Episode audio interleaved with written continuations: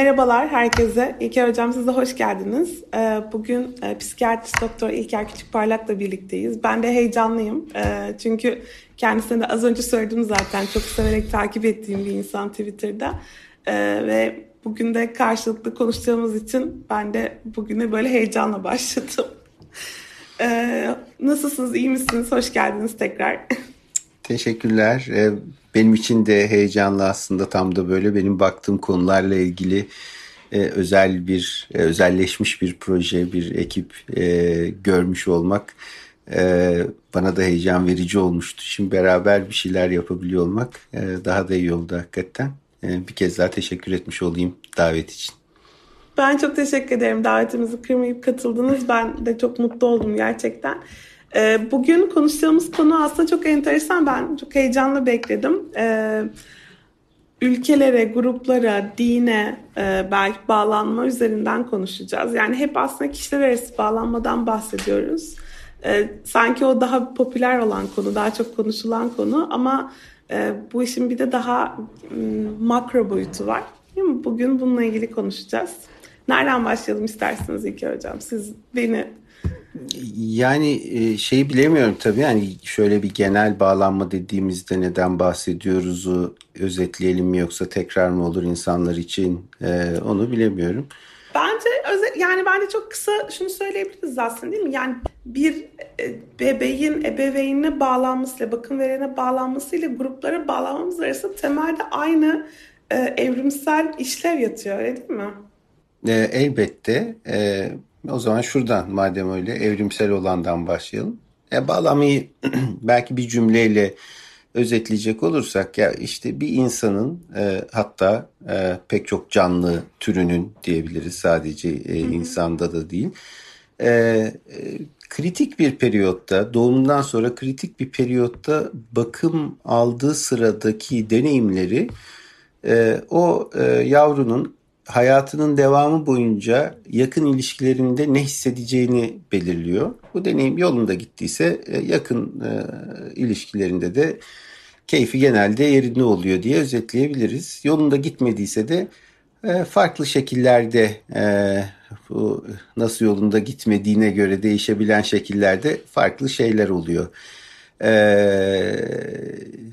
Ama kimi hani yakın olmaktan hiç e, hoşlanmıyor gibi görünüyor. Mesafeye e, ve yalnızlığa daha çok ihtiyaç duyuyor gibi görünüyor.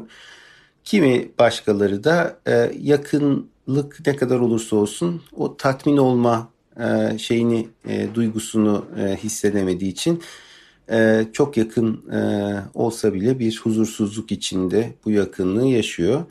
Ee, bir de bunları hiç organize edemeyen, e, daha dağınık biçimde yaşayan, ne olduğunu kendi de anlayamayan, ne istediğini de anlayamayan, arzusunu da dile getiremeyen, e, kendisinin de kafası karışık, o yakın olduğu ya da olmaya çalıştığın kişi e, olmaya çalıştığı kişinin de kafasını karıştıran daha küçük bir grup daha var diyebiliriz.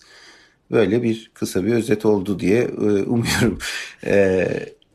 Siz bağlanma e, bağlanmayı bir cümleyle özetleyemeyince ben de aklımdan şunu geçiyorum. Nasıl özetlerdim? Bir cümleyle nasıl özetlerdim bağlanmayı düşün, diye düşündüm. Ben şey gibi özetlerdim sanırım. Kendimi güvende hissetme, güvende olma hissi olarak özetlerdim sanırım. Yani bunu hissedemeyen insanların bu anlattığınız e, farklı biçimlerde ilişkilenmesi, bunu hisseden insanların da daha sağlıklı biçimlenmesi diye e, tarif eder. Çünkü güvende olma hissi sanırım hem bireysel ilişkilerimizde hem de toplumsal veya grupsal ilişkilerimizde çok büyük bir önem taşıyor değil mi? Hı hı. Evet yani o güvende olma hissi tabii o diğeriyle çok alakası var. Yani elbette e, işte güvenli bağlanma dediğimizde zaten e, yalnızken de çok güvensiz hissetmeme, yalnız kendi güvenli hissetme, yalnızlığa tahammül edebilme, yakınlıktan keyif alabilme diye e, özetlenebilir ama şimdi güvenli bağlanan bir kişi yalnız kendi e, ihtiyaç duyduğunda zaten o diğerine o ulaşabilirim diye bir güvence duygusu olduğu için e, yalnızlığa e, tahammül etmesi görece daha kolay oluyor e, diğerlerine göre. Dolayısıyla o diğeri e, ile e, olan ilişkisi içerisinde diğeri derken işte kimse o o insan için Aynen diğerleri. Evet, evet. Ee, o o ilişki içinde belirleniyor gibi anlıyorum ben. Ee, dolayısıyla hani şey bana da böyle tabii e, siz niye oradan okuyorsunuz ben niye oradan okuyorum diye yorumlamalara da e, böyle malzeme üretecek şeyler olacak bunlar ama bana e, biraz şey gibi kendini emanet edebilme e, gibi bir şeye de denk düşüyor benim tarafımda. Bu emanet edebilme yalnızlığı da barındırıyor. Yalnızken de o diğerinin gelebileceğine, o diğerinin erişilebileceğine o olasılığa emanet ediyor aslında e, kendisini. E, şey gibi tarif etmeyi seviyorum ben. Yani aslında diğeri hep bir kol mesafesinde. Zihinsel de olabilir bu kol mesafesi ama ya dönüp baktığında İngilizce'deki olduğunu... kol mesafesi olur. evet doğru, doğru.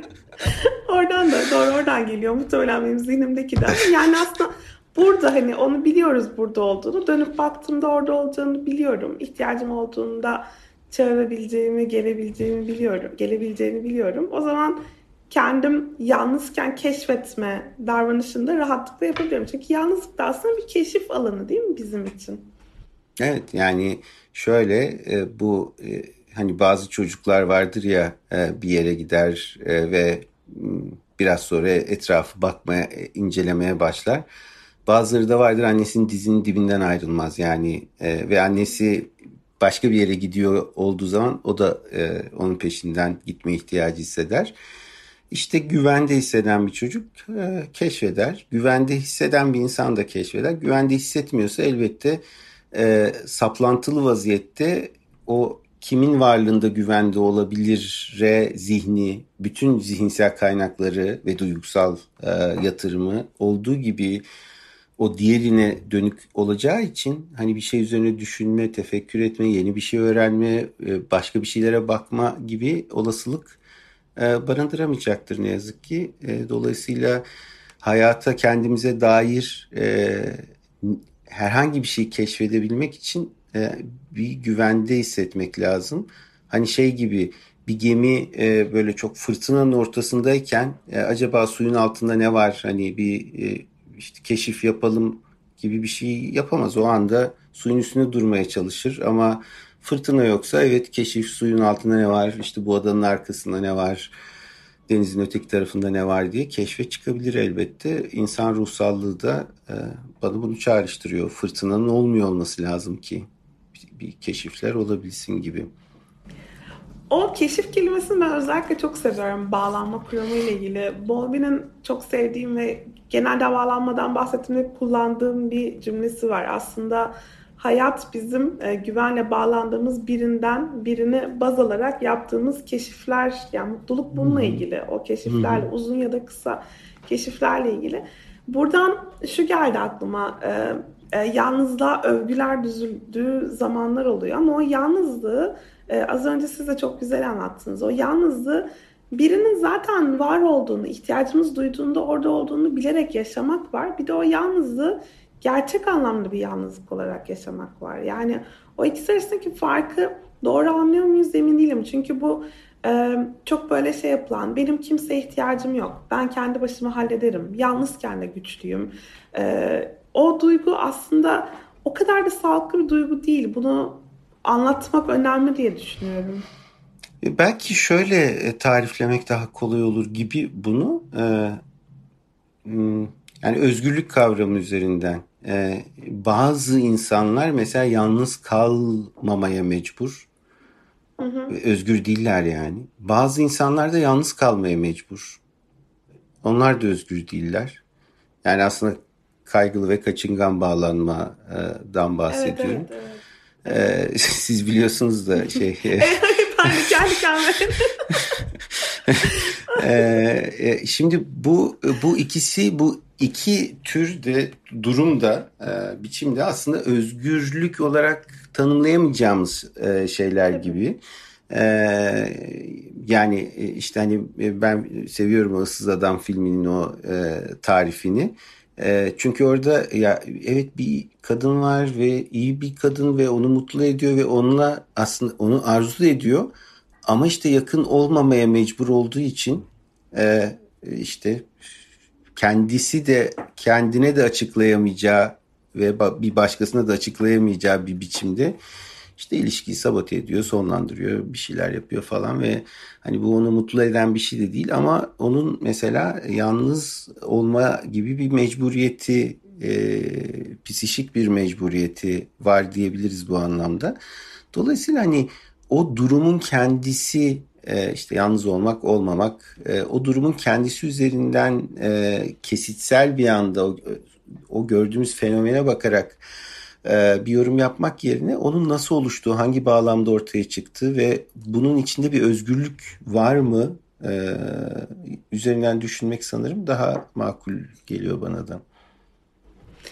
Burada aslında yalnızlık durumu ile ilgili sanırım en çok e, ben yalnızlıkla ilgili konuştuğum zaman şunu anlatmayı çok seviyorum. Yani yalnızlık özellikle evrimsel bir taraftan baktığımızda yalnızlık ilkel çağlarda eşittir ölüm. Yani yalnız olma, kendi başına bir şeyleri başarma tabii çok güzel ama bunu yaparken eğer düşersen beni kaldırabilecek biri var. Özgürlüğüyle bunu yapabilmek çok güzel. Bence çok çok başarılı bir e, anlatımı söylediniz. Yani yalnızlıkta da özgür olabilmek, yani yalnızlığa muhtaç olmamak, yalnızlığında bir tercih olabilmesi. E, burada gruplara olan ihtiyacımız da aslında yani bizim içimizde var olan bir mecburiyet, bir ihtiyaç hali aslında değil mi? Yani birine ihtiyaç duymak, başımız sıkıştığında bir gruptan da destek alabilmek. Yani o e, o grubun bize sağladığı imkanlardan faydalanabilmek aslında.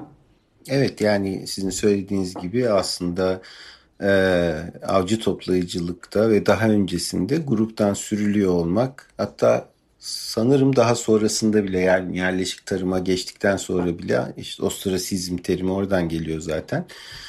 E, bir grubun dışına sürülmek ve doğada yalnız yaşamaya mecbur bırakılmak yani ölüm cezası gibi neredeyse bir e, duruma denk geliyor. E, yalnız başına hayatta kalabilmesi çok zor e, bir insanın doğa içerisinde e, şimdiki e, teknoloji e, imkanları olmadan elbette.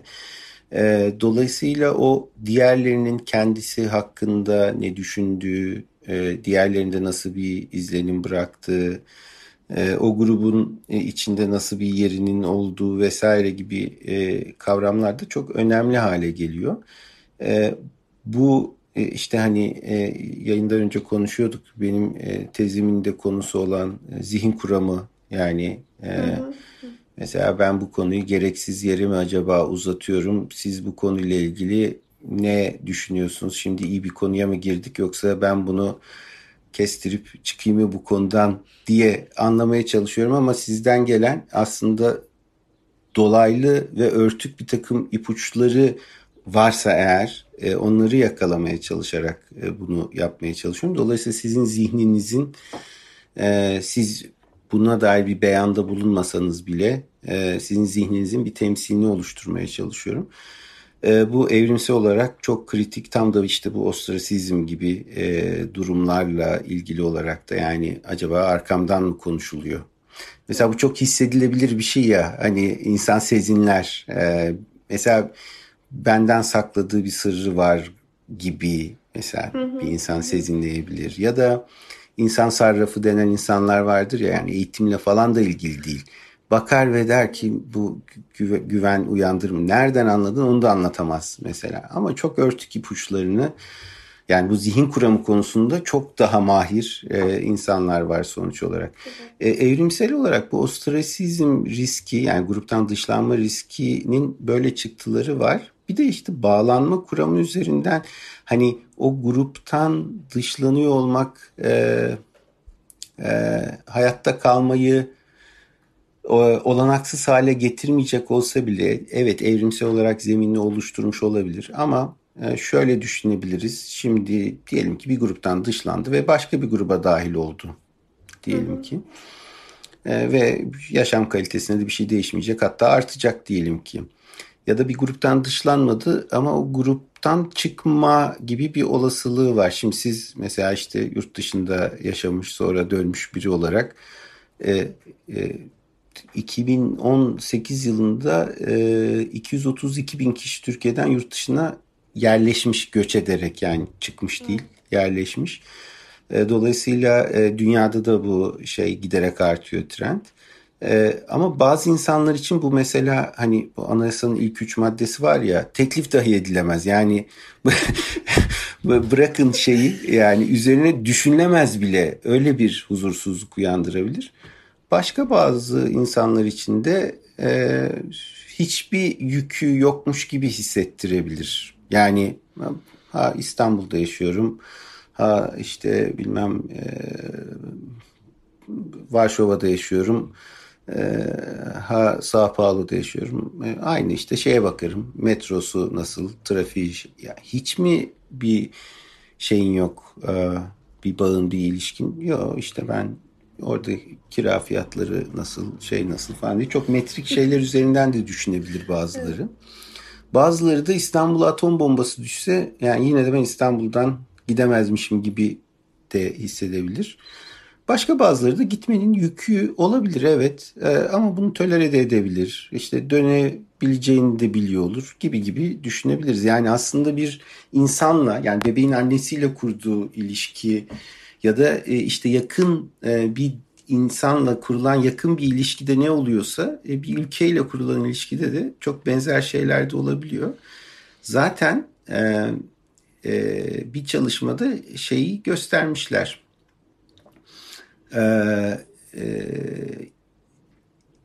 Şey iltica edenlerin arasında kaçıngan bağlanma oranı e, aynı grubun iltica etmeyenlerine göre e, anlamlı ölçüde daha yüksek oluyor. Yani kendi ülkesiyle de çok bir bağ hissetmediğinde iltica biraz öyle bir şey burayla tabii ki bir takım zorunluluklar falan hani hiç. Tabii tabii tabii ki. Ee, ama şöyle yine de şöyle düşünebiliriz. O mecburiyetlerin olduğu yine e, bir grubun içinde bazıları iltica etmeyi tercih edebiliyor. Bazıları yani aklından bile geçirmeye tahammül edemiyor bu olasılığı. Bazıları da e, hiç düşünmeden e, hiçbir yükü olmaksızın gibi gibisi de önemli tabii orada. E, görünürde bir yükü olmaksızın diyelim ona. E, şey yapabiliyor. Bu da işte yakın ilişkilerde nasıl hissettiği e, ülkesiyle e, kurduğu ilişkiye de bir e, tezahürü oluyor gibi görünüyor. O da bir sembolik de olsa bir ilişki biçimi çünkü. Ee, söylediğiniz şeyler o kadar çok o kadar çok farklı şey uyandırdı ki zihnimde hangisini çekeyim de oradan konuşmaya başlayayım diye düşünüyorum.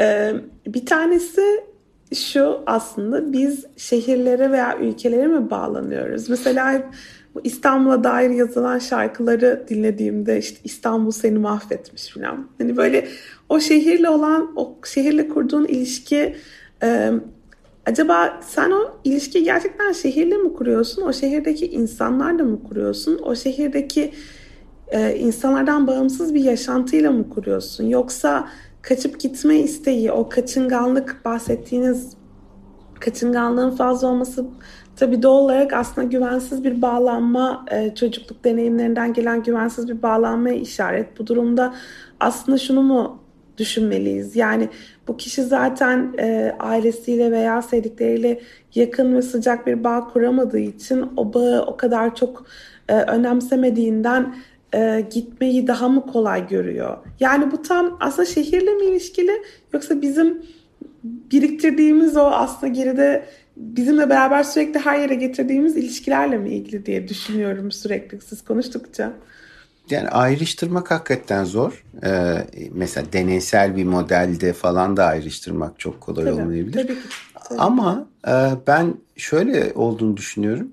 Yani e, bunu tekrar şeye çekelim o zaman. E, işte iki bireyin ilişkisi arasında e, yani o, o orada olan o bağlanma e, o e, aslında o kişiyle ilgili bir durum olmaktan çok e, aslında o kişinin zihindeki imgesin ile ilgili bir e, bağlanma oluyor. Yani zaten görmediğiniz ve görmeyi de öyle beklemediğiniz e, bir insanın mesela vefat etmiş olduğunu duyunca bununla bile bir mesai yapmak zorunda kalabilirsiniz. E, çünkü o imge artık e, yoktur. Bu hayatınızda hani bir takım rutinleri değiş asla değiştirmeyecek bir şey olabilir. Ama ölmüş olması bir şey demek olmaya başlar.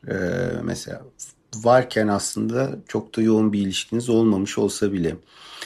Şimdi İstanbul ya da Türkiye ya da okul mesela ya da hı hı. ne bileyim başka bir şey evlilik yani hani kavramlardan bir, bir kişiyle olan evlilikten de bahsetmiyorum evli olmak falan gibi de Evli düşünebiliriz. Evet yani hani bunların hepsinin e, birer temsili var e, zihinlerimizde ve sizin zihninizde bunların temsilleri elbette daha farklı, benimkiler de daha farklı, dinleyen başka birine daha farklı ama birer temsili var. Yani dolayısıyla da İstanbul deyince bir duygu da var e, o temsille beraber.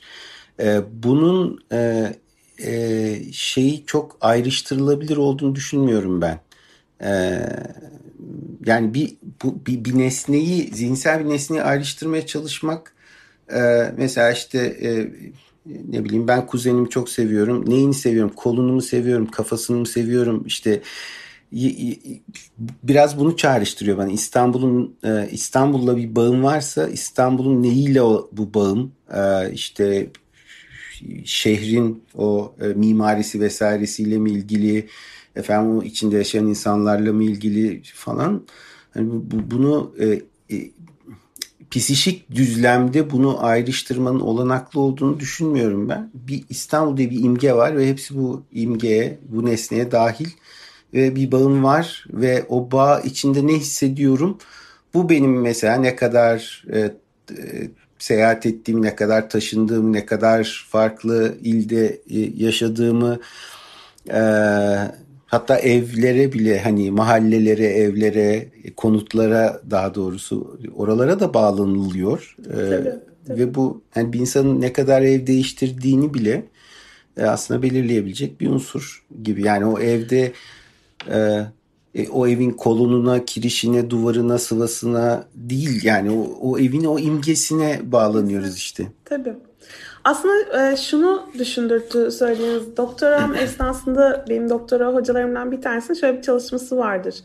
E, biz bireylere karşı aynı anda hem negatif hem e, pozitif değerlendirmeler yapıyoruz. Yani e, bu aslında az önce söylediğiniz e, o sessizm içerisinde bahsettiğimiz karşımızdaki insanı hmm. beni anlıyor mu? Şu anda beni kabul ediyor mu? Bu konuştuklarımdan hmm. memnun mu değil mi? Çok hmm. mu sıkıldı? Sürekli o hmm. değerlendirmeyi yaptığımız aslında psikolojide sosyometre de diyoruz. Devamlı aktif olan. Hmm. Hani öyle mi böyle mi? Mesela bir konuşma hmm. verirken sürekli tararsınız ya e, sıkıldılar mı iyilermiş. Yani aslında hiç kimse size bilerek bir işaret vermez belki o esnada ama gözlerinden veya mimiklerinden kafalarını sallamalarından anlarsınız. E, biz bunu yani bu e, Doktor Hocam Vivian Zayas'ın yaptığı bu çalışmada şöyle bir şey bulmuştum. Nesnelere karşı biz ya pozitif ya negatif bir şeyler hissediyoruz. Yani ikisi, ikisini bir arada hissetmemiz çok daha ender. Ama insanlara karşı hem pozitif hem negatif aynı anda hissedebiliyoruz. Tabii ki bir tanesi daha güçlü oluyor. Zaten o daha güçlü olması sebebiyle kalıyoruz ya da gidiyoruz değil mi? Yani o şey e, o ilişkiyi oradan benimsiyoruz. Yani ben bu insanı niye seviyorum? Çünkü pozitif hislerim daha fazla. Ama bu hiç negatif bir şey hissetmediğim anlamına gelir mi? Tabii ki hayır. Yani e, aslında belki e, belki değil Freud'dan temellerini alan bir şey bu. Çünkü Freud'un küçük bir çocuğun annesine babasına hem sevgi hem nefreti aynı anda duyabilmesi üzerinden ilham almış bir çalışma bir taraftan da. Ama bence bu değerlendirme yani bizim grupları, ülkeleri, evlilik kurumunu bir takım yani o kafamızdaki bütün mental imgelerde, zihinsel imgelerde e, o imge için bir pozitifi bir negatif değerlendirmemiz mevcut aslında. Hı hı. Elbette e, öyle yani öyle olmadığı da oluyor da o çok kötü oluyor. Hani e, her şeyin ya mutlak iyi ya da mutlak kötü olduğu, insanların da hani evet, bu masallardaki gibi yani ya işte e, ne bileyim iyi kalpli prenses, beyaz atlı prens, e, yedi cüce gibi hani iyi kategorisinde olanlar var. E, bir de işte bilmem kötü e, vezir e, işte bilmem e, işte cadı e, şey kraliçe bilmem ne falan gibi kötü olanlar var. e, ve hani bir insanın içinde hem iyicil hem kötücül olabilecek e, bana iyi gelebilecek ve kötü gelebilecek e, yani mesela ben işte arkadaşım e, Ali'yi çok seviyorum çünkü ne bileyim e, bir yardıma ihtiyacım olduğu zaman e, iki eli kanda olsa yetişeceğini biliyorum. Yetişmişliği de var. Bundan sonra da öyle olacak. Ama yani kaba saba herifin de tekidir bir taraftan yani e, acayip de rahatsız da ediyor ama olsun yani e, o benim arkadaşımdır falan gibi mesela. Şimdi e, bazı insanlarda bu olamıyor ya tam da işte bu bile aslında bir şekilde o bağlanma içerisinden de şekilleniyor olabilir. E, kendini güvende hissetmeyince insanlar yani bir obsesif mesela temiz mi pis mi bulaşma obsesyonu varsa öyledir ya. Yani masa temiz mi pis mi şimdi e, ben şu anda bir masam var benim oradan görünmüyor galiba.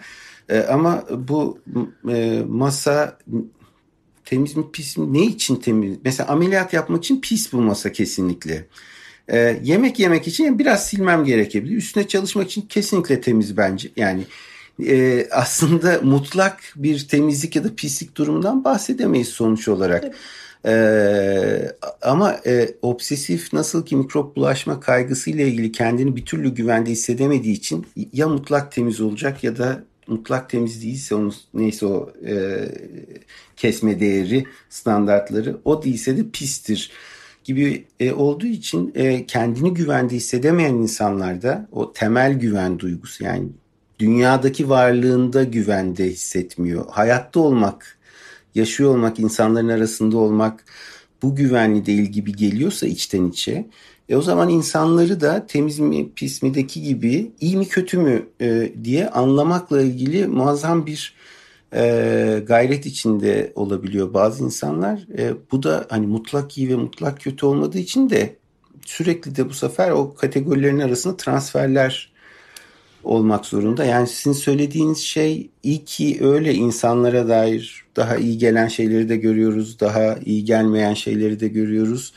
Öyle olmadığı zaman zaten hayatın e, yani e, eşyanın tabiatına uygun olmayan bir perspektif içerisinde çok e, dağınık bir hal oluşabiliyor hakikaten.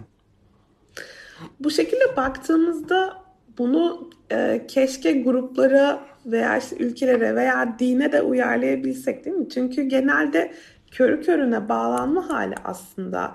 Yani hiç negatif tarafını görmeden sadece pozitif, kendini güvende hissedebilme amacıyla işin sadece ve sadece olumlu tarafına odaklanma kısmı bence zaten aslında o kurumsal, kavramsal bağlılıklardaki e, zayıflık bence oradan geliyor birazcık da mümkün. Yani aslında fanatizm e, denen şey. Evet, bu fanatizm e, şey tam bu aslında evet doğru. E, siyasette de partizanlık gibi e, daha çok e, politik psikolojide karşılık buluyor. E, sosyal psikolojide daha fanatizm diye karşılık buluyor sanırım. Sanırım aynı kavramlar gibi e, e, geliyor ben bana. aynı kavramlar olduğunu düşünüyorum evet. Yani çok yani hiçbir kötü tarafı olmayabilir mi gerçekten herhangi bir şeyin? Yani bu, bu kadar böyle komplike, bu kadar karmaşık kavramların hiçbir olumsuz deneyimsel bir karşılığı olmaması çok imkansız Şimdi, geliyor bana. Şöyle hani bir kere kötü ne hani o oradan baş tanımlamaya başlamak lazım ama e, şöyle diyebiliriz yani tamam e, ortaklaşa bir kötülük, kötücüllük e, kavramında uzlaşamayacak olsak bile e, sizin için e, işte iyi olmayan, kötü olan e, şeyler ve benim için iyi olmayan, kötü olan şeyler vardır ve siz e, herhangi bir yere baktığınızda çok iyi olmayan, e, çok beğenmediğiniz, tasvip etmediğiniz birçok şeyi görebilirsiniz. E, ben e, ne bileyim işte Türk Tabipler Birliği üyesiyim. Bayağı da gururla e, üyesiyim. Ama mesela beğenmediğim şeyleri var. Yani söylüyorum bunları. E, bu e, asla eleştirilemez, hiçbir yanlış yapamaz e, olmak zorunda değil. E, ama işte e, ben e, dünyada varlığımı çok güvenli bir şekilde hissedemiyorsam ve e, anca bir grup içerisinde e, o varlığım güven kazanacaksa e, o zaman e, TTB'ye dönük her eleştiri hani e, benim için beni yok etmeye dönük bir şeymiş gibi bir duygu oluşturabilir bende. E, benim hayata tutunduğum şeyi evet e, e, fiziksel anlamda hayata tutunduğum değil ama psişik anlamda benim hayata tutunduğum şeye taarruz ediyor birisi. O zaman ben bu bileği kessem hocam sarı lacivert akardaki gibi e, yani futbol fanatizminde de e, çok farklı olmayan işte farklı renkten bir forma giyiyor e, insanlar birbirini. Şimdi fanatizm futboldaki fanatizm özellikle şey Türkiye'de aslında e, yani ben arada bakıyorum çok da böyle delike biçimde e, incelediğimi söyleyemem ama e, sosyal psikolojide sanki bir atlanıyor gibi geliyor bana. E, şundan ötürü Türkiye'deki fanatizm önemli e, görünüyor bana. E, futbol e, kulüplerinde yani bir, bir bir şehirde birden fazla futbol kulübü olunca genellikle belki istisnası vardı ama genellikle bunun toplumsal e, bir takım belirleyenleri oluyor. Yani bir takım protestanların takımı aynı kentteki bir takım katoliklerin takımı. Evet, evet, aynı evet. kentte bir tanesi işçilerin takımı öteki daha işte varlıkların takımı falan gibi. Şimdi Türkiye'de bir kentte üç tane büyük takım var şu anda ve hiçbir sosyal belirleyeni yok. Bu e, yani e, hani İskoçya'da bir çocuk doğduğu zaman hangi takım tutacağı bellidir yani. Aileye bakarsınız tamam. Yani bizim olan Beşiktaşlı oldu diye şeyler var. Mı bu hani e, böyle bir şey yok yani e, dünya genelinde e, bildiğim kadarıyla tabii. E, dolayısıyla burada yani oradaki holiganizmde aslında e, e, etnik, mezhepsel neyse artık kimlikle ilgili bir e, şey üzerinden de dönüyor oradaki o saldırganlık, işte o fanatizm. Şimdi Türkiye'de kimlikle ilgili belirleyen yok. E, yani Beşiktaşlı olmak, Galatasaraylı olmak işte o insanların başkaca bir kimliğinin bir imleğeni değil. Sadece ya boş gösteren de değil Akın'ın hani bir şey ama ne olduğu belli değil.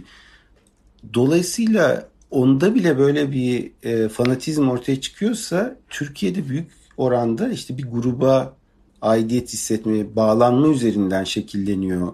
E, bir dolayım olmaksızın e, büyük oranda buradan şekilleniyor gibi görünüyor bana aslında. O bağlı olma ihtiyacı bir gruba, bir partiye, bir takıma yani belki de şey demek mümkün mü bilmiyorum. Çok mu büyük bir e, atlama yapıyorum. Yani kolektif yalnızlık dediğimiz bir yalnızlık duygusu vardır aslında. Yani yalnızlığın çeşitleri vardır diye e, literatürde geçer. Yani bir tanesi duygusal yalnızlık, bir tanesi e, kolektif yalnızlık, e, bir tanesi sosyal yalnızlık. Yani duygusal yalnızlık o güvendiğimiz, sığınabilecek birinin olmaması. Sosyal yalnızlık işte o network'ün, arkadaş network'ünün olmaması. Bir de kolektif yalnızlık o da kendine bir gruba ait hissedememe. Yani o kendine tanımladığın şeyde bir grup aidiyetinin olmaması. Acaba e, bu takımlara aidiyet o ihtiyacı gideriyor da mesela bu yüzden başka bir takım belki daha e, kişiyi besleyebilecek başka bir takım aidiyetlerin e, önünü mü kapatıyor? Onlara mı ket vuruyor diye düşündüm bir an siz konuşurken. Şimdi e, yani bu kadar detaylı hesaplanmamıştır muhtemelen ama işte 3F e, hikayesi var ya e, futbol fiesta neydi öteki de unuttum. Yani e, şey e, aslında bir şekilde başkaca bir şeylere aidiyet gelişmemesi e, bazen iktidar yapılarının çok işine de gelen bir durum ve evet, evet. E, özellikle e, faşizm dönemlerinde işte futbolun nasıl promote edildiğinin böyle desteklendiğini de biliyoruz. E, dolayısıyla bu kadar e, analitik bir şekilde okunmamış olabilir ama sezgisel bir şekilde e, yani bu insanlar ne bileyim hakları, hukukları için işte başka bir şeyler için oluşturdukları bir takım organizasyonlarda bir araya geleceklerine yani böyle bir şeyin içinde bir arada olsalar benim için daha güvenli gibi bir yerden şekillenmiş olabilir gibi düşündürttü bana da. Ya aslında mesela buradan isterseniz çok hızlı dine de girelim. Yani hmm. mesela inanç bir, bir inanca bağlı olmak. Yani psikolojik bir sürü çalışma şunu gösteriyor. Bir e, tanrı kavramına inanan insanlar aslında psikolojik olarak kendilerini daha iyi hissediyorlar. Yani inanma hali insana güven veriyor. Aslında onun bağlanmayla çok ciddi bir ilgisi var değil mi? Çünkü kendinizi güvende hissediyorsunuz. İşte şöyle e, burada sebep sonuç ilişkisi hakikaten önemli. E, tersinden kurmak bana gayet makul geliyor. Zaten güvende olanlar kendi işte emanet etmek derken onu kastediyorum. İmge e, zihnindeki bu arada hani disclaimer şey koyalım. Tanrı falan bundan bahsetmiyorum ben. Ama Aynen insandaki öyle. imgesinden hani zihninde bir insanın zihninde Tanrı ya dair düşününce aklına neler geliyor olabilir, neler hissediyor olabilirden bahsediyorum. Ee, şimdi e, emanet etmek dedim ya. Şimdi bazı insanlar kendisini bir tanrı imgesine emanet edebiliyorlar. Bazıları hiç hiçbir şey emanet edemiyor zaten. Bazı emanet ediyor ama o emanet olma halini de büyük bir huzursuzlukla yine de yaşıyor gibi durumlar var. Dolayısıyla e, e, inanan insanlar daha mutlu oluyorlar, güvende hissediyorları. Ben hani bağlanma kuramı içerisinde güvende olan insanlar e, inanma e, ina, i, i, inanma olanağına sahipler e, demek. E, bu inanma da hani e, tam da böyle şey çünkü e, inanç diyelim ona ya da hani iman etme diyelim. Yani inanma derken zihinsel bir işlemden bahsetmiyoruz aslında. Kafasında bir takım e, e, hesaplar ya da bir akıl yürütme yapıp bir sonuca varmasından bahsetmiyoruz. Yani sadece böyle bir şey ya kendini bırakabilmek, e, güvenebilmekten bahsediyoruz. Yani çok hızlıca bir böyle benim için hani çok e, e, dikkat çekici olan bir çalışmadan bahsedeyim e, Hristiyanlar üzerinde e, yapılan bir çalışmada şey e, görülüyor. E, dua etmenin çeşitli biçimleri var. Yani aslında e, e Hristiyanlarda dualar daha şey ya yani Tanrı ile konuşmak diye zaten isimlendiriyorlar. Hı hı. E, ve e, bir takım e, e e, standart e, şeyleri tekrar etmekten çok e, içlerinden gelenleri söylüyorlar. dolayısıyla kendilerinden çıkıyor dualar ve bazen bazı dualar daha şükür duaları oluyor. Çok teşekkür ederim işte bunlar için şeklinde. Bazıları da daha suçluluk e, ve e, tefekkür e, e, duaları oluyor. E, işte pişmanlık e, bildiren dualar oluyor. Af dileyen dualar oluyor. Günah çıkarmanın daha doğrudan Tanrı ile yapılan versiyonu gibi sanırım düşünebiliriz. E, şimdi burada mesela güvenli bağlananlar yani yakın olabilen ve yakınlıkta güvende hisseden insanlar şükür duaları daha çok ediyorlar. E, kaygılı bağlanan insanlar yani o yakın olmayı isteyen ama oldukça daha da çok e, olası gelen daha da yakın olunca daha da olmaya ihtiyaç duyan o yakınlık içinde de huzur hem yakın olmayı isteyen ama orada da huzur bulamayan insanlar tövbe dualarını daha çok ediyorlar. af diliyorlar çok. Kaçıngan bağlanan insanlar pek dua etmiyorlar. İnanmamaya daha meyilliler. Onlar yakınlıktan zaten huzursuz e, oluyorlar. E, dolayısıyla e, bağlanma biçimi hani Tanrı imgesiyle nasıl bir ilişki kuruyor e, ona da ona dair de bir şeyleri belirliyor olabilir gibi görünüyor aslında. Çalışmayı bilmiyordum ama gerçekten çok etkileyici yani e, güzel bir yerden bakmışlar bence o ilk, ilk, ilişkiyi nasıl kurduğun üzerinden. Aslında şeyi de görüyor yani siz daha çok görüyorsunuzdur vakalarınız içerisinde de yani Tanrı ile kurulan ilişki o mental imge iyi de zaman zaman güncelliyoruz da aslında. Yani kendimizi mesela suçlu hissettiğimizde kafamızdaki zihinsel imgedeki inandığımız varlığı da bizi daha suçlayıcı hale getirebiliyoruz kaygıyla bağlandığımızda veya daha güvenli bağlanmamız mümkünse o zaman belki daha affedici, daha koruyup kollayıcı, kucaklayıcı, kapsayıcı bir e, tanrı e, imgesi de yaratabiliyoruz. Yani o kurduğumuz ilişki e, nin kendi deneyimlerimizle şekillenmesi de bence çok güzel bir e, örnek buna. Bağlanma bana hep sorulan ben derste bağlanmayı anlattığımda çok sık sorulan sorulardan bir tanesi budur. Hocam e, tamam bağlanma hiyerarşisi diyorsunuz, bağlanma figürleri diyorsunuz ama e, Tanrı bir bağlanma figürü olabilir mi sorusu soruluyor. Bununla ilgili araştırmalar da var aslında. Sizin düşüncenizde bunu merak ediyorum. Yani şimdi yani ben size şah damarınızdan daha yakınım diye ayet var. Şimdi hani e, Tanrı imgesel olarak Tanrı imgesi işte Kirkpatrick bu konuda e, Aha, evet, şey evet, kariyerini evet. bu konuya e, ayırmış bir insan. E, yani ve e, onun önermeleri bana çok makul geliyor. Mutlak bir bağlanma nesnesi. Çünkü e, şah damarından da yakın ve her yerde ve ondan geldik ve ona döneceğiz ve ölümle de ayrılmıyoruz üstelik. E, dolayısıyla e, her şeyi görüyor, her şeyi biliyor.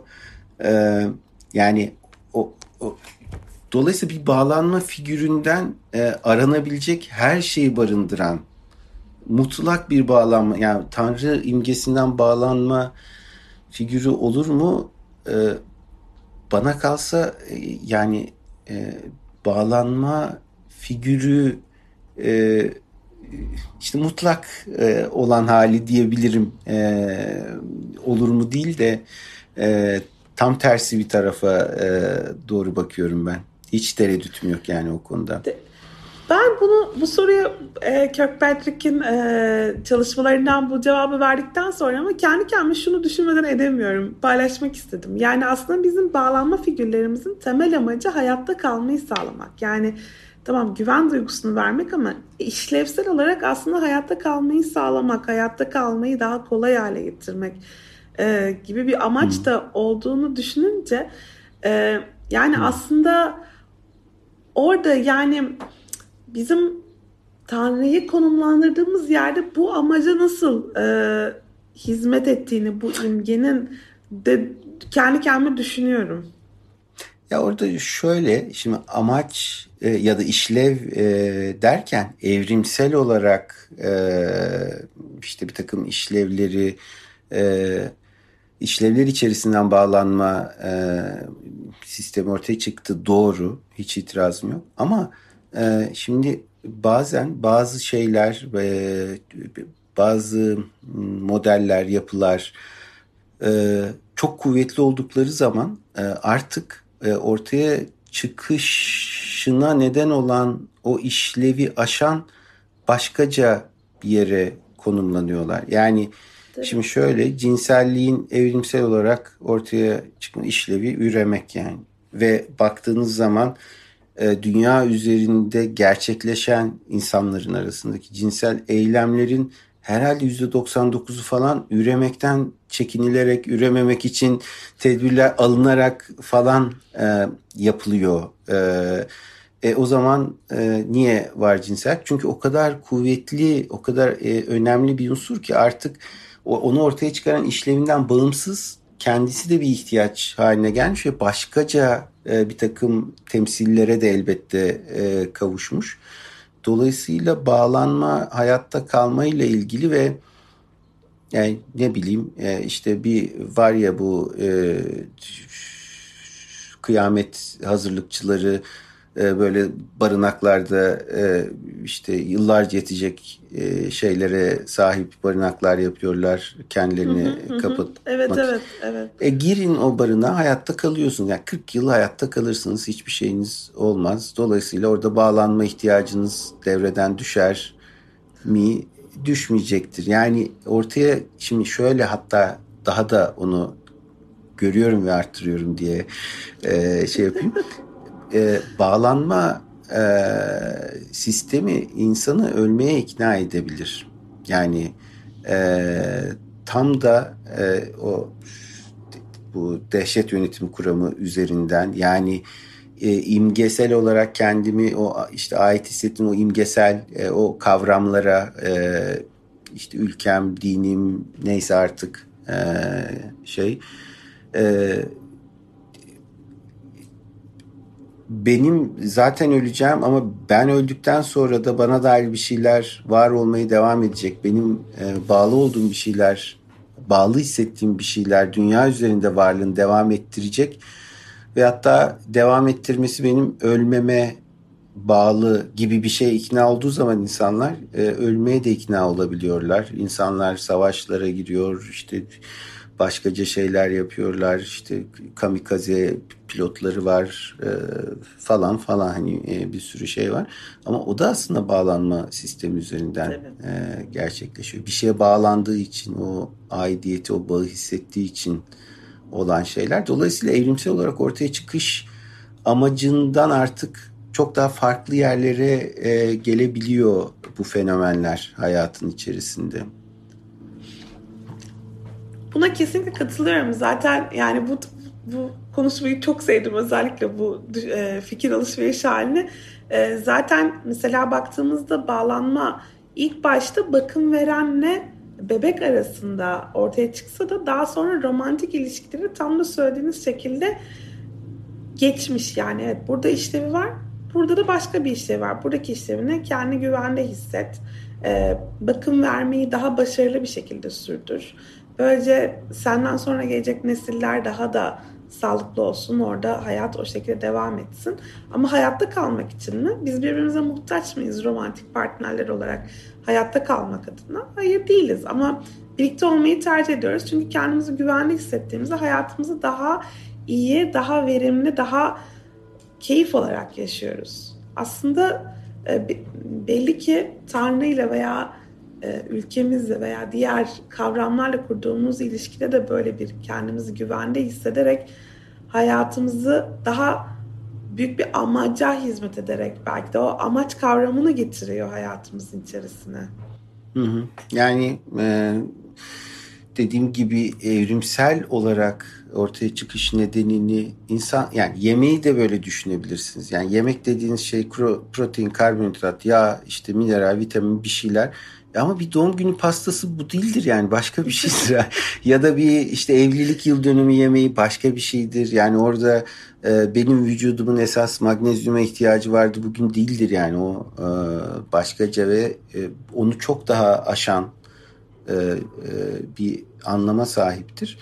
E, ve e, yani bu bağlanma e, şeyi içerisinden e, ihtiyacı içerisinden e, aslında hani hayatta kalmakla e, yine ya da diğer temel fizyolojik güdülerle e, aslında çelişebilen şeyler yapmaya da insanlar ikna olabilirler. Oruç tutmak da böyledir mesela. Yani çünkü e, mesela o, o da bağlanma sistemini acayip tetikliyor bana kalsa. E, yani bir iftar sofrasında mesela oksitosin bakmak lazım. E, ben öyle e, bir şeyler görülebileceğini tahmin ediyorum orada. Çünkü hakikaten insanlarda çok sadece o açlığın giderilmesi değil o bir arada olmak, aynı anda yemeye başlıyor olmak, aynı şeyi yaşamış olmak, aynı zorluğu aslında yaşamış olmak ve bu aynı zorluğu da gönüllü olarak birbirlerine benzedikleri için ortak bir tarafları olduğu için bu aynı zorluğa e, işte gönüllü biçimde katlanmış olmak e, ve hani bütün bunların beraberce yapılıyor olması hakikaten e, şey e, başkaca bir bağ oluşturuyor e, gibi ya da o, ba- o olan bağları çok daha e, kuvvetlendiriyor gibi. O yüzden de e, şeydir yani bir huşu ile böyle bahsedilen e, hatta bittikten sonra yası tutulan e, nasıl da bitti e, falan diye e, başkaca bir ortam yani duygusal olarak yoğunluğu çok e, artmış bir ortam oluşturuyor. Dolayısıyla hani e, o ortaya çıkış işlevinden çok daha karmaşıklaşan bir yerlere doğru e, insan e, ben e, yani evrimsel psikiyatri e, çok e, özellikle ilgilendiğim bir alan çok seviyorum. Hı hı. E, ama e, yani şey diye tarif etmeye çalışıyorum bunu. Yani bir evrim, evrimsellik insan doğasına dair bir şeyler tanımlamaya çalışıyor da insan zaten doğasına karşı gelebilen bir e, evet, canlı. Evet. Yani en temel tanımı o. Dolayısıyla bağlanma da o yüzden ortaya çıkmıştır ve ondan bambaşka bir yere gider. Yani insanla ilgili çok heyecan uyandıran e, bir unsur e, bana kalsa bu üzerine konuştuğumuz şey. Buna yüzde yüz katılıyorum. Yani evrimsel psikolojinin iyi bir çıkış noktası olduğunu ama bugün vardığımız noktayı sadece evrimsel psikolojiyle değerlendiremeyeceğimizi hep söylemeye çalışıyorum. Şey gibi de mesela bu kadınla erkek arasındaki farklar işte e, erkeklerle kadınların aldatma konusundaki işte neden erkekler daha çok aldatır ya da işte e, bu tip açıklamalar hep evrimsel psikolojiden gelir mi? Çünkü erkeklerin çok spermi var. Onları dağıtmak istiyorlar. İşte kadın, bunların artık yeteri kadar bir açıklayıcı değeri olmadığını, bugün geldiğimiz noktada sadece sahip olduğumuz spermler veya yumurtalar üzerinden hareket etmediğimizi, böyle bir o bakış açısıyla gitmediğimizi, toplumsal değerlerin, toplumsal e, bize dikte edilen şeylerin çok fazla aslında davranışlarımızı şekillendirdiğini ve değiştirdiğini söylemek de mümkün aslında. Yani evet evrimsel psikolojiyi ben de başlangıç noktası anlamında çok seviyorum. Ha, evet bu işlevler üzerinden düşünmek çok güzel ama e, bugünkü yaşantımızda çok fazla değişen şey de var çünkü yani Şimdi bakın şöyle yani. biraz böyle e, sarsıcı ve rahatsız edici olabilecek bir e, şey e, yerden tarif edeyim bu durumu. Evet işte erkeğin e, işte sperm sayısı işte ne kadar üreyebileceği e, efendim o yüzden ebeveynlik yatırımı da daha düşük olabilir aldatmaya da daha meyilli olabilir işte kadın ama belirli sayıdadır yavru bakımı için e, işte ve kendisinin bakımı için e, bir e, partnere muhtaçtır. dolayısıyla da diye hani evrimsel psikolojinin temel argümanları var ve dolayısıyla da hakikaten de şimdi bir de öyle bir şey de var ya erkekler hakikaten daha çok aldatıyor gibi görünüyor istatistiksel olarak da. Tam her şey uyuyor yani yerine. ama şöyle bir şey var yani neredeyse hemen hemen diyeyim hiçbir erkek Mesela ya ben annemden de çocuk yapayım diye düşünmüyor. Şimdi madem hadi sperm sayısıydı yani tamamıyla e, bir takım içgüdülerden, e, dürtülerden bahsediyorduk. E, ve e, iş oraya gitmiyor. Çok nadir istisnaları hani yoksa kabul edebiliriz pratik anlamda. Şimdi e, o zaman şöyle bir şey var. Demek ki tam da bunu söylemeye çalışıyorum. Yani insan kendi doğasına karşı gelebilen bir canlı. Tamam erkeğin doğasında velev ki hani öyle bir şey var. Ama o doğa bu e, işte anneye çarpıyor ve sekiyor. Yani hiçbir şekilde e, işte çok çok nadir durumların dışında böyle bir şey e, görülmüyor. E, dolayısıyla e, o zaman buradan şunu söyleyebiliriz. Yani erkeklerde, insanlarda anneye dair bir temsil var. Öyle bir temsil olunca e, bu e, evrimsel e, doğadan gelen o eğilim e, anlamını yitiriyor. Bir önemi, hükmü kalmamış oluyor. Hı hı, Şimdi hı. bunlara eğilim diye tanımlamak yani kurallar, kanunlar değil de bir takım eğilimler. Evet bir takım eğilimler olabilir ama biz e, nasıl bir e, evren e, tahayyül ettiğimiz, nasıl bir dünya, zihinsel dünyaya sahip olduğumuz e, geri kalan her şeyden çok daha önemli biçimde ne yapıp ettiğimizi belirliyor gibi görünüyor. E, bu evrimsel psikoloji o anlamda biraz e, işte bazı şeyleri meşrulaştırma e, içinde çok e, kötüye kullanılabiliyor. Maalesef, çok üzücü. Evet, evet.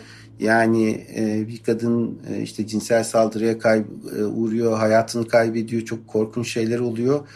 E, işte e, biri çıkıyor diyor ki bir de şey e, akademisyen e, kızlarımız da yalnız otobüse binmesin. Erkeğin doğası böyledir. İşte doğada hep e, bütün diğer türlerde de böyle vallahi işte erkekler e, böyle oluyor. Daha cinsel dürtüleri görsel e, uyaranla daha çok tetikleniyor falan. Şimdi mesela bu e, bu öner yani bu fikri önermelerinden bir ya da birkaçı doğru olabilir ama toplamda hakikati açıklamaktan fersah fersah uzak e, ve o durumu da daha da maalesef pekiştiren çünkü meşrulaştıran ya hoca söyledi ya ben erkek olduğum için işte biz böyle oluyormuşuz diye aslında o e, dehşet uyandıran bir tür durumların daha da sık oluşmasına neden olabilen e, e, rasyonelize ve entelektüelize etmeye yarayan maalesef bir takım açıklamalar oluyorlar. O yüzden yani kamusal alanda e, çok dikkatle telaffuz etmek. Kesinlikle öyle. E, bir amaca hizmet etmiyorsa bu konu üzerine fikir yürütmemek akademik bir ilgi ve uğraş alanı olabilir elbette ama e, dikkatli kullanmak gerekiyor. Tarih boyunca çünkü e, yani aslında e, ırkçılığı da cinsiyetçiliği de bir sürü şeyde çok besleyebilecek malzeme türeyebiliyor. Elbette bu akademik bir alana sansür gelmesi gerekiyor falan gibi bir e, sonuç doğurmaz benim açımdan. Ama e, kamusal alanda e, dikkatli telaffuz edilmesinde, dikkatli e, kullanılmasında yarar var bu argümantasyonların her önüne gelenin e, bu tip psikolojik e, kavramları ortaya sanki kendisi çok iyi biliyormuş, e, sanki bunlar üzerinden bütün kuramlar çıkarmış gibi başka hiçbir görüşü ve başka hiçbir e, değeri katmadan anlatması aslında problem oluşturuyor. Yani az önce söylediğiniz şeyde mesela e, baktığımızda evet erkekler kadınlardan daha fazla aldatıyor ama e, kadınların ekonomik özgürlüğünü kazanabildikleri toplumlarda kadınların da erkekler kadar aldattığını görüyoruz mesela. Yani bu bize birincisi toplumun erkekler üzerindeki ya erkeklerin ekonomik özgürlüğe sahip olmasından dolayı bile daha fazla ekonomik özgürlüğe sahip olmasından dolayı bile bu davranışa daha e, bu davranışta daha fazla yapabildiklerini, kendilerinin bunu daha fazla hak gördüklerini veya kadınların buna hayır deyip çıkıp gidemediklerini de görüyoruz. Veya e, o toplumsal cinsiyet eşitliği içerisinde kadınların aslında mecbur bırakılmadıkları durumlarda daha özgür hareket edebildiklerini de görüyoruz. O yüzden bunları katmadan sadece erkeğin doğasında vardır yapar dediğimizde çok derin bir takım analizleri kaçırmış oluyoruz gibi hissediyorum. Çok haklısınız. İlker Hocam ben daha çok konuşurum sizinle ama daha e, isterseniz e, şey yapalım yavaş yavaş toparlayalım. Biz de çok ikna olmamıştık yarım saatte e, evet, evet, kalabileceğimize yarım, ama. Yarım saat diye başlayalım dedik ama olmadı. ben çok keyif aldım. E, umarım dinleyenler de aynı şekilde aynı keyif almışlardır. Çok şey öğrendim. Çok teşekkürler. Paylaşmak çok güzel. Ee, ben de öğrendim. Ben de teşekkür ederim. Ee, davet için tekrar teşekkürler. Ne zaman davet olursa tekrar sohbet etmek çok keyifli olur benim için. Ee, ekipteki arkadaşlara da buradan selamlarımı iletmiş olayım. Ee, kolaylıklar dilemiş olayım. Hepsi Elinize sağlık çok teşekkür hepiniz. ediyorum ben size. Çok teşekkürler, çok teşekkürler. Ee, bütün izleyenlere de teşekkür ederek yayını bitirelim. Ee, hepinize sevgilerimizi gönderiyoruz.